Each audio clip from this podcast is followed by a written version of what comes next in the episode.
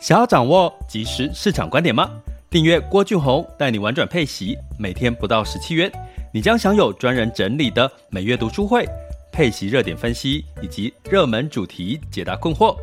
不论你想通过基金、ETF、美股或台股打造你的现金流收入，我们都能为您提供支持。点选资讯栏的订阅链接，了解更多。让我陪你一起投资理财。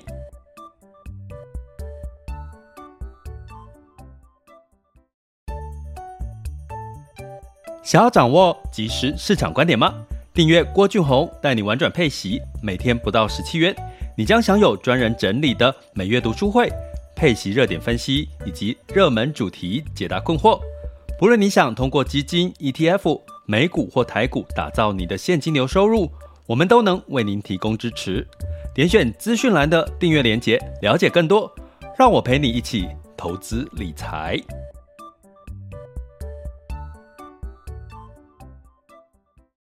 各位亲爱的学员以及听友们，大家中午好、下午好、晚上好。今天又来到了二零二二年四月二十二号周五，哦，一周又到了尾声，又有两天的这个休假，哈，然后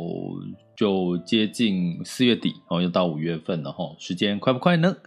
那呃，今天呢，周五嘛，哈，其实大家已经慢慢放松心情，应该要准备两天的休息了，哈，所以我们今天就不聊这个市场，嗯，也不能说不聊了，我们第二阶段会来聊一下这个，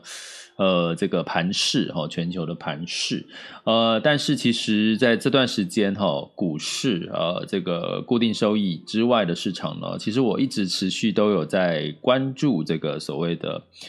这个数字货币元宇宙这个市场，哈，我从来没有觉得它是一个虚的东西。那我先跟各位讲一下这个逻辑，从我们前几天提到的 Netflix 的事情，一直到特斯拉，一直到。这个阿妹演唱会发行这个 NFT 这件事情哈，我们来谈一下 Web 三点零跟这个注意力经济的一个状况。哎，你有没有听到很多的这个专有名词？哎，什么是注意力经济？什么又是 Web 三点零？哈，我等一下都会一一的跟各位说明。那呃，基本上呢，前几集有讲到 Netflix 哈，Netflix 是订阅式的经济哈。那它为什么订阅户有在第二季预估要这个减少两百万用户哈？其实这都跟注意力经济有很大的关系。什么叫注意力经济？也就是说，每一个人一天有二十四小时，扣除掉你睡觉的时间哈，你大部分的时间呢？可能呃只有十几个小时，可能会在你的手机或者是在电脑或在你的这个屏这个电视上面的一个注意力。那在注意力上面呢，又又分被拆分到，比如说你可能是使用 Line 哈，你可能是使用微信，你可能是要使用脸书，你可能是使用 Twitter 哈，这样这样子不同的一个社群。那讲到呢，就是如果你在看这个影片的时候，你可能习惯用 Netflix，你可能习惯用这个 YouTube 看，你可能习惯用这个呃抖音哦，你可能又习惯用这个很多这个 Disney Plus、Apple TV，还有 My Phone、Live TV 哦，好多好多。所以呢，基本上呢，我们一个人的这个焦虑，我们先讲，我们从焦虑来看，你为什么会焦虑？因为太多太多的资讯，太多太多的平台，太多太多的载体。太多太多的内容让你眼花缭乱吼，所以呢，基本上现代人非常焦虑吼，有很多人会去看心理医生、心理咨商。我有我有朋友是这个心理咨商所的这个呃创办吼，他从创办的过去应该有差不多快十年了吼，诶，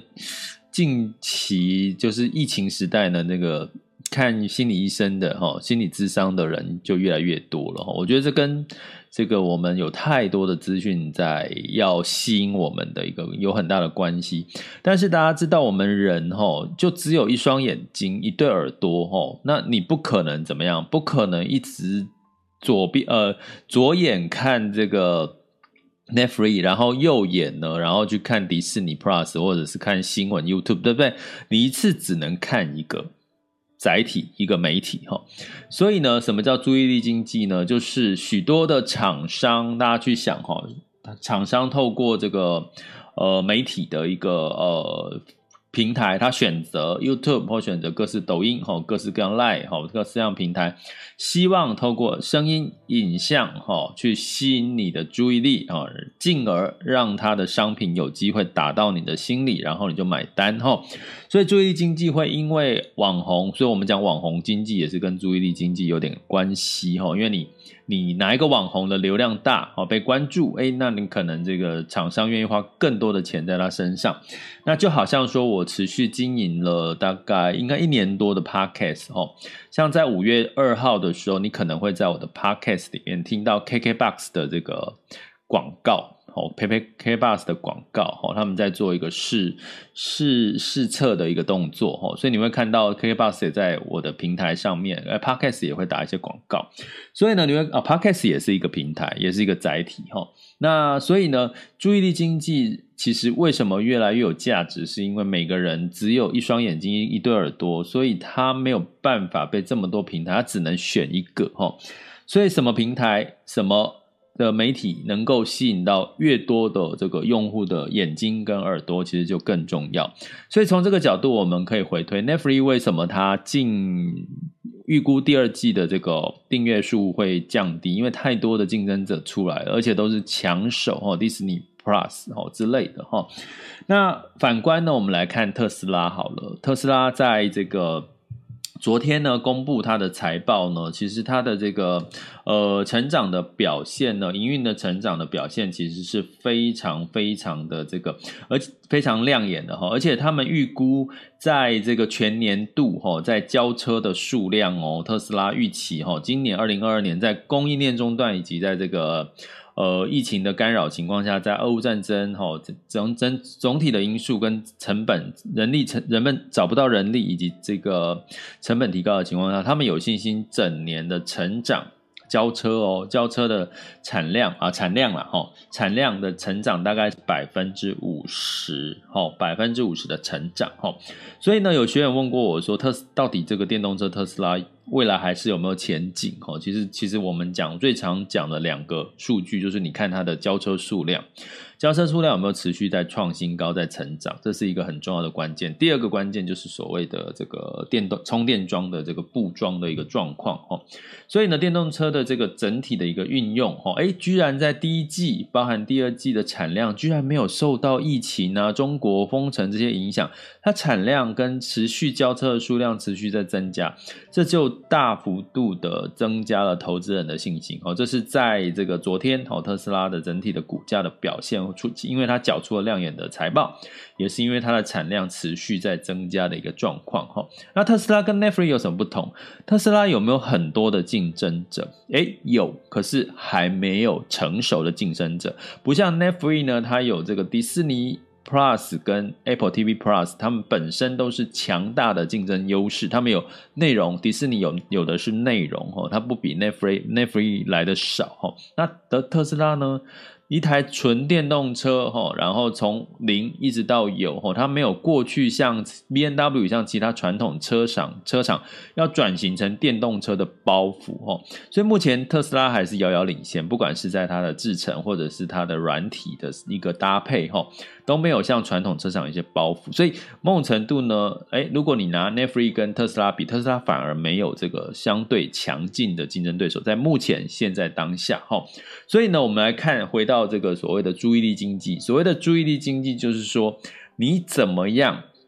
在众多的平台里面能够出现，让吸引到消费者的注意，Netflix 诶被的注意力经济被其他消费者的注意力被。其他的平台给哦，这个线上平台给这个吸引过去了，它没有忠诚度。特斯拉呢？诶，目前诶，你如果要选电动车，你第一个首选是什么？可能还会是特斯拉哈，因为苹果也没有出电动车嘛哈，所以没有强劲的竞争对手，所以它注意力还是在这个特斯拉身上哈。所以你可以用这个逻辑去判断，在接下来未来的这个市场，哪一个市场？市场市场哈。我今天跟一个朋友哦聊到这个。开咖啡厅这件事情哦，因为我们都很爱喝咖啡哦。那我们最近在手冲咖啡啊，然后越越越手冲越有心得，不管是在温度，在这个呃水粉比，在工具上面，我们都越来越有心头，越泡越好喝，越手冲的咖啡越来越好喝，自己越来越爱喝自己的手冲咖啡哈。他就说：“哎，那干脆来开一家咖啡厅哈。”那我就直接跟他说：“No No No No No，为什么？我们从刚刚讲的注意力经济来看，现在台湾有多少的咖啡厅？”咖啡店在开，然后每个人都有每个人的优势，对不对？而且呢，我讲市场，市场，市场，请各位把这件事情记下来。未来不管你投资房地产、投资股票、投资呃创业哈，各方面其实一定要想到市场这件事情。大家知道台湾目前为什么经济成长率会持续往上走的关键，其实就是在于它是出口导向哈，出口的订单哈，出口的这个呃外销其实是订单是。大持续的大幅成长，可是呢，咖啡厅是属于内需市场哈，内需市场大家也都知道，最近是惨兮兮哈，所以基本上呢，呃，我我我讲的惨兮兮是因为封城的关系啊、呃，不是封城，更正一下，我讲的惨兮兮是因为这个疫情持续增温的一个状况，让大家慢慢的消费也会比较有一些担心哈，再再加上货币呃这个这个原物料的一个上涨哈。所以呢，你从市场的角度来看，如果你开一家咖啡厅是为了内需产业，其实目前看不到市场成长的机会，哈。所以我说 no no no，现在开咖啡厅哦。如果我们说因为爱喝咖啡而去开咖啡厅，我可能会觉得这不是一个聪明的一个创业跟投资的一个选项，哈。所以照道理我们来讲，回顾到什么东西可以让你打开台湾的市场，又可以打开全球的市场，其实不就是网络？电商，这是其中之一，甚至你如果是无形的，你更不用所谓被有形的商品限制的，这就是我们接下来要讲的 Web 三点零，怎么去吸引到更多人的注意力。然后我们从阿妹的演唱会来看待这个 NFT 的发行的这件事情，哈。那阿妹的演唱会呢？其实它的 NFT 的发行其实是有四个哦重点跟创举哈。呃，因为大家如果有持续哈，我们有订阅学员，我有讲过这个 NFT 的读书会哈，我们持续仍然会会在这个部分去琢磨了哈。只是说因为近期的市场的状况哈，这个资金的变化哈波动。可能比较大哈，甚至呢骗局也比较多哈，所以我就是慢慢整理好之后，再给各位呃一系列的脉络。那我先跟各位讲，就是说阿妹的这个呃演唱会发行 NFT 呢，其实它第一个创新，它送，它是用送的，它只要买票进去这个阿妹的这个前一阵子四月份的演唱会的话，它就会在演唱会的最最后哈，最每一场演唱会哦。每一场演唱会的最后都会有一个代码，然后你看你的是那个门票哈，这个两个对起来，然后你就进入到这就是申请他合作的钱包哈，就是注册一个钱包，然后呢，你申请完之后对用这个演唱会的这个代码跟这个门票上面的代码哈加起来哈，它就会产生一组随机产生一组。阿妹独有的 NFT 给你哈，那里面呢有所谓的跟收藏家合作的版本，也有特别纪念版，还有一般版哈。所以呢，基本上呢，呃，他看完之后的晚上哈，每个人都可以取得这个免费的一个 NFT。这跟过去不一样的是，一般如果透过这个呃，你要去购买 NFT，你可能要去拿现金哈，呃，台币换成美金，美金再换成以太币哈，再去再去买 NFT 哈，再去购买 NFT 哈。所以基本上它的创举，第一个它就是用一个免费，而且是透过一个比较低哈，所谓的低的交易手续费哈，然后叫做这个。Gasbit 哈，然后还有这个绿能相对绿能的一个一个交易所哈，去去合作哦，连接哈，所以呢，基本上很只要是你是参加那个演唱会都可以取得哎，所以应该有好几万人都已经取得了这个呃阿妹的一个 NFT 哈。那另外呢，第二个就是它其实是不需要手续费跟零门槛入手，我刚刚提到了哈，基本上呢就是你这个。注册钱包或者是取得这个 NFT 呢，基本上它连交易手续费啦什么都不用。那一般的交易手续费呢，可能大部分有可能要付出几千块的台币哦。所以基本上这对于这个呃那个阿妹的 NFT 来讲，其实它的确是佛心来着哈，每个人都可以哈。第二个，那阿妹为什么要做这件事呢？呃，我们等下来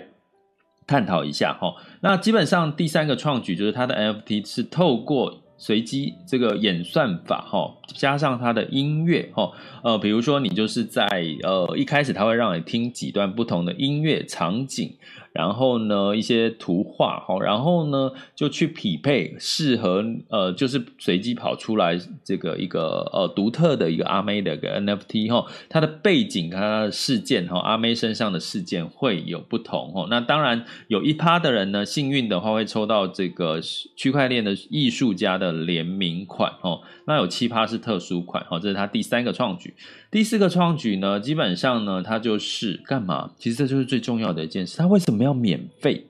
基本上大家去想一件事情哈，我刚刚讲 Web 三点零的开始的一个特色哈，基本上呢，这几万人会去买票，几千块、一两千块、两千块、三千块、四千块、五千块的票去看阿妹的演唱会，他是不是代表他已经筛选掉这些人都是阿妹的铁粉？阿妹的铁粉，他拥有这枚 N 独一无二的这个非同质性的代币 NFT 哈，NFT 叫非同质性的代币哈，就是只有你有的一个代币。同时呢，它可以在这个 NFT 上面记录许多的这个交易，比如说你因为看了这场演唱会，所以它叫记录了你在四月几号的时候有去听了阿妹演唱会。好，接下来假设明年阿妹要再办下一场演唱会，它需要。花大量，我刚刚回到注意力经济哦，他如果过去传统，他要花大量的这个大量的一个广告，哦，或者是媒体的采访，哦，可是媒体采访你控制不了他要怎么写，哦，他要写哪一种主题，他要从哪一个方向写，哦，你必须要各个平台透过脸书，透过 Line，哦，让许更多的这些铁粉，甚至潜在的这些用户，呃，潜在的。的歌迷呢，去怎么样知道有这个活动的讯息？哈，这不就是一般我们听演唱会的资资讯的来源哦？现在他不用了，他只要这么几场，他多办几场之后，他累积出来的这个铁粉的资料库，他可以干嘛？只要有一办活动，一发行新专辑，一发行什么合作的、联名的，什么各式各样的活动。他只要透过 NFT 哈，透过 NFT 的社群哦，以及 NFT 的这个赋能呢，他就可以直接第一个时间跟粉丝做沟通，而且这是真粉丝，不是假粉丝，因为你你必须是要有付到这个呃付钱才能够听的演唱会，基本上这些一定是真粉丝哈，所以你可以想象的是，他结他。直接取代了过去，你必须要透过这些说，我们讲说，在元宇宙有一个很重要的观念叫做去中心化。也就是说，它避开了，它不需要再透过 Facebook，它不需要透过 Line，不需要透过传统的媒体，它就可以直接跟这些粉丝沟通。所以大家可以想象一下哈，如果未来阿妹如果举办一个线上虚拟的演唱会，元宇宙的演唱会，也就是说，你戴着元宇虚拟的这个眼镜呢，哈，这个 AR 眼镜、VR 眼镜，就可以进入到阿妹的邀受邀进入到她的虚拟演唱会。诶，你可能拥有这个 NFT 的。可以有几个条件，第一个可能是免费的演唱会，第二个它可能可以优先购票，因为你已经是我 NFT 的这个会员，你就把 NFT 当成是阿妹的会员卡会员的一个机制齁，那他就可以有机会优先购票，甚至呢在虚拟的空间里面，他就诶，比如说跨年，他就办一个跨年的演唱会。他完全不用担心小巨蛋跳跳跳跳起来，然后跳成那个被被被被这个罚款啊，然后被禁唱这些事情哈。所以呢，基本上 NFT 实现了在艺术工作者啊，像阿妹这样子的一个歌手的情况，他甚至呢可以。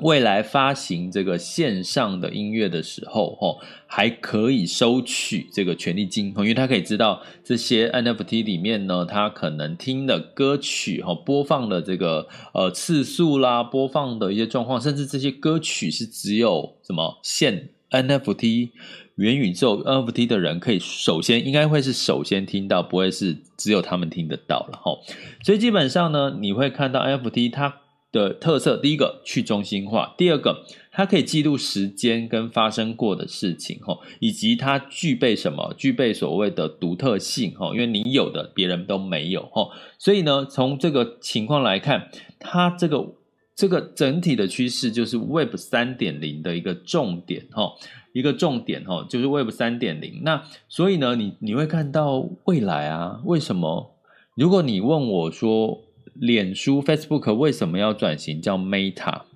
这么大的事情，Facebook 改名叫 Meta，其实这是一个多大，对一家公司、对一家企业来讲，是一个多大的一个政策的改变哈。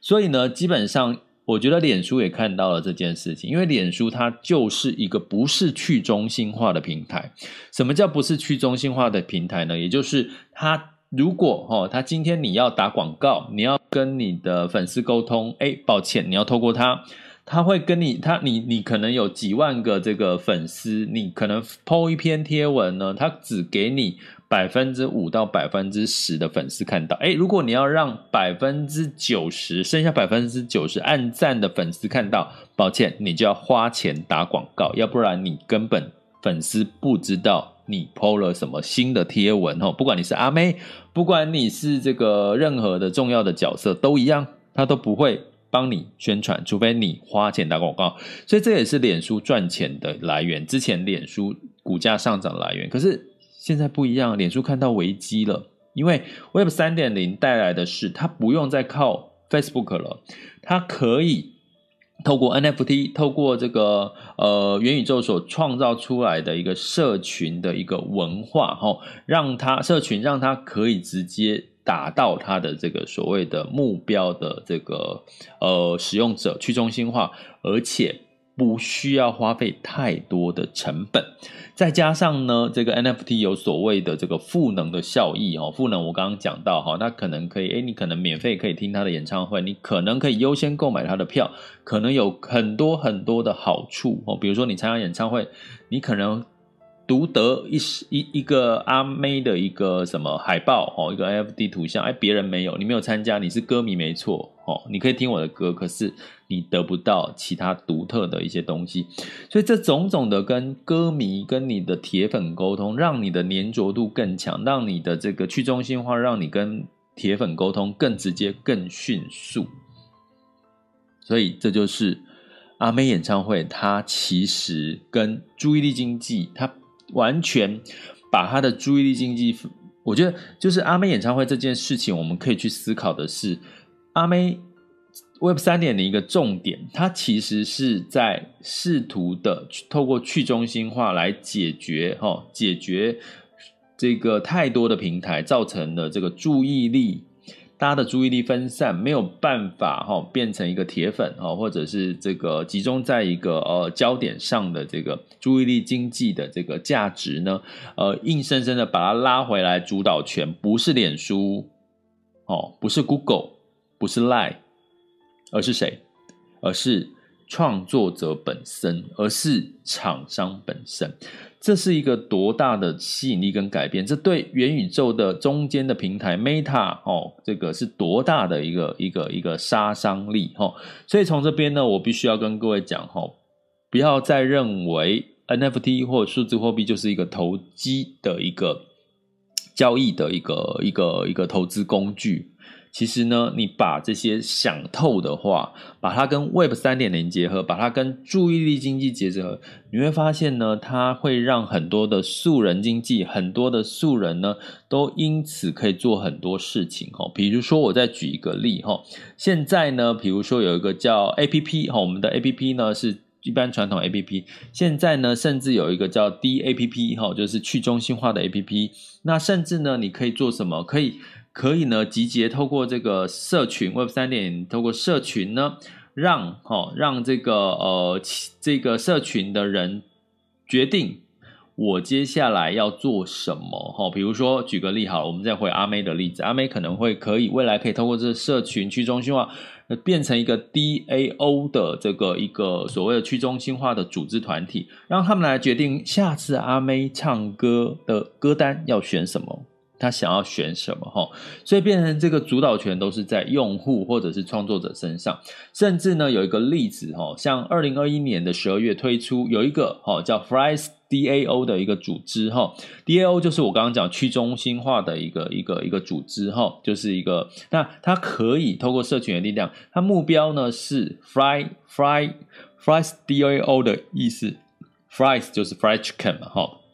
所以他目标呢是要买下一家连锁的素食店哈，所以呢，你只要是参与这个 Fry DAO 的 Fry DAO 的这个参与者，你就会获得一枚 Fries 的代币哈，你就可以共同决定哈这个未来这个他买下这一家连锁素食餐厅的未来的营运方式哈。那到二零二二年的二月，他其实这一家 Fry DAO 已经募集了五百四十万美元的资金哈，然后呢，这个甚至连达美乐披萨的这个前总裁都担任这家公司的顾问。那你知道他其实是目标买下哪一家连锁素食店吗？他其实是要买下 Subway 哦。他第一年的目标募资哦，就是他哎，其实也是一个变相的一个募资的一个方式哦。第一年的目标是要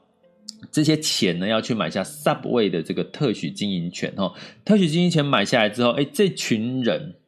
哦，这群这个 Fries DAO 的这个这个呃拥有这个 Fries 代币的人呢，他就有权决定他要怎么去经营这家哈、哦、这个连锁的素食店哈、那当然好处是什么？它的赋能就是你这个连锁素食店，你决定的方向，未来赚钱的时候，你就有机会，你有多少枚代币，你就有机会分润、你就有机会分润。所以这是一个多有趣的事情，也就是说，从此以后你再也不会觉得。跟人家合资创业，跟人家跟人家去想要共同做一件事情，你可能透过这个 DAO 的组织，你就可以去找到志同道合的人，透过社群的力量，透过 Web 三点零力量去找到，而且而且这些都是志同道合的人，不是只有在台湾哦。所谓的这个 NFT，你现在上 NFT 的社团去运作的话，你会发现它大部分都是全球哦，所以你必须要英文。跟中文的版本哦，全球都会去注意到你的 NFT，所以你的市场市场市场，我刚前面讲很重要的市场在哪里？全球不再是只限于台湾哈，我觉得这个才是未来的这个年轻朋友哈，或者是投资人要特别关注的事情。Web 三点零带来的注意力经济的转变，以及这个所谓的这个去中心化所带来的呃，你的收分润跟收。益的权利掌握在自己身上，而不再掌握在机构或者是在这个一些平台身上哈。我觉得这是相当有吸引力的一件事。那所以呢，最后我们假设，其实也不是假设，其实我自己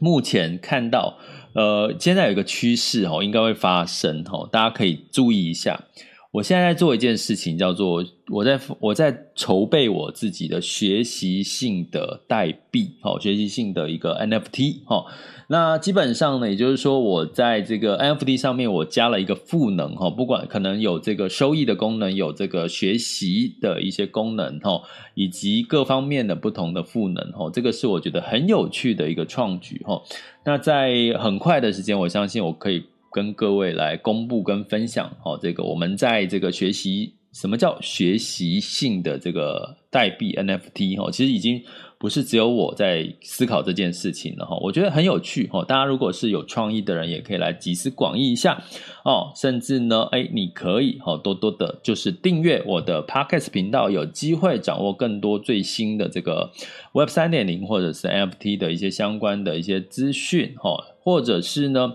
呃，加入我们的订阅行列，学习订阅行列哈，点选我的 MixerBox 头像赞助方案，以及各个平台的订阅连接，哈，可以了解更多的详细内容，好吗？这里是郭俊宏，带你玩转配息，给你及时操作观点，关注并订阅我，陪你一起投资理财。好的，那接下来进入到二零二二年四月二十二日的全球市场盘势轻松聊，现在时间是十二点二十八分。在目前风险指标的部分，近月 VIX 恐慌指数来到二十四点九哦，那现在当下 VIX 恐慌指数是二十二点六八，稍微往上升高了哈，所以市场对于这个美国预计哦在升息五月份有机会升息两码的这情况有点担心，所以十年期美债殖利率也上升到二点九六三九哦，快接近三点零了，哎，也还算合理正常哈，我跟各位提过了哈，三左右都还算是。合理正常，在预期当中。那在美股也因为哈一开始开盘呢，因为特斯拉的这个呃财报表现好哈，所以一度上涨了十二个 percent，所以带动了这个是指数是上涨的哈。不过呢，就因为后来鲍尔呢其实就表态了，下个月可能就升息两码哈，就紧缩的更快了哈，所以让美元上升，十年期美债殖利率跳升，所以就造成四大指数下跌，尤其是科技半导体都跌的比较多，道琼下跌一点零五，S M，S&P。五百下跌一点四八个百分点，纳斯达克下跌了二点零七，费城半导体下跌二点六六个百分点。那欧股呃相反哦，欧股是收高，为什么呢？因为这个企业的财报表现是这个强劲哈，不错哈，尤其是法国股市，因为这个总统大选，二十四总统大选的民调。哦，决选的民调显示，马克宏哈持续的领先呐，哈，所以就是没有焦灼的状况，就很明确是马克马克宏连任的机会比较大，所以让这个法国股市呢，其实上涨了一点三六个百分点，哈，法国六百上涨零点三二，德国上涨零点九八，英国下跌零点零二个百分点。那在雅股的部分呢，其实仍然是震荡的格局哈，甚至台股是量缩到两千四百多亿。那这个升息情况会，升息的这个美国升息的情况会容易造造成资金的外流哈。那包含这个港股跟这个 A 股也是一样哈，尤其这个很明显的已经开始出现人民币在走贬了，这其实是不太有利于 A 股的一个表现哈。所以呢，最近的 A 股可能相对来讲是比较偏利空的状况。比较跌多，而且呢，在周四上证呢是跌了二点六 percent 之外，它的成交量反而稍微有一点放大到八千六百亿哈，所以基本上呢不是一个很比较好的一个止跌的一个现象。那在昨昨天，其实呃亚洲股市除了日经哈上涨了一点二三 percent 哈，其他的股市都是下跌，跌幅比较深，就是 A 股跟港股。那我们来看一下目前最新的这个呃。最新的这个它啊雅股的行情哈，请稍待我片刻。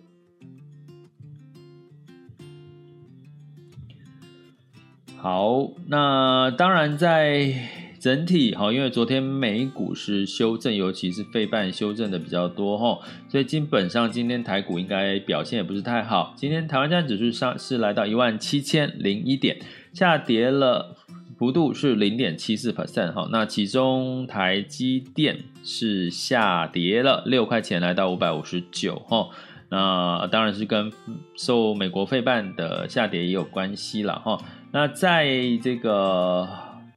柜买指数是下跌一点四二，哦，一跌幅还比这个这个这个集中市场高哈。那上证指数呢，其实是呃有中途中间有小涨哦，那目前是小跌零点零七 percent，深圳指数下跌零点七六 percent，那恒生指数下跌零点五五，恒生科技是下跌零点八六 percent 哈，那日经日经指数下跌一点八七七八 percent，一点七八 percent，南韩是下跌一点零三。新加坡是上涨了零点零九哈，所以整体的雅股仍然受到美国升息的一个影响哈，会比较比较担心哈，会比较担心一点哈。那至于我们接下来往下看，在能源的部分呢，能源的部分哈是这个收高哈，收高的哈，但是呃，布兰特原油上涨一点四 percent，来到一百零八点三三哈。那目前仍然会担心这个俄乌战争的情况，哈的一些干扰。那金价呢，因为这个美元这个上涨的态势比较强，哈，所以黄金下跌了零点四 percent，来到一千九百四十八点二美元每盎司。哦，那在汇市的部分呢，因为这个这个联准会主席鲍尔的这个强升息的这个讯号。但让这个美元呢，呃，低点反弹哈，所以美元指数来到一百点六一九哈，那美元兑换台币是二十九点二六，那美元兑换日元是一百二十八点四八，美元兑换人民币是六点四四九二哈，所以人民币真已经很明显的这个偏弱了哈，因为接下来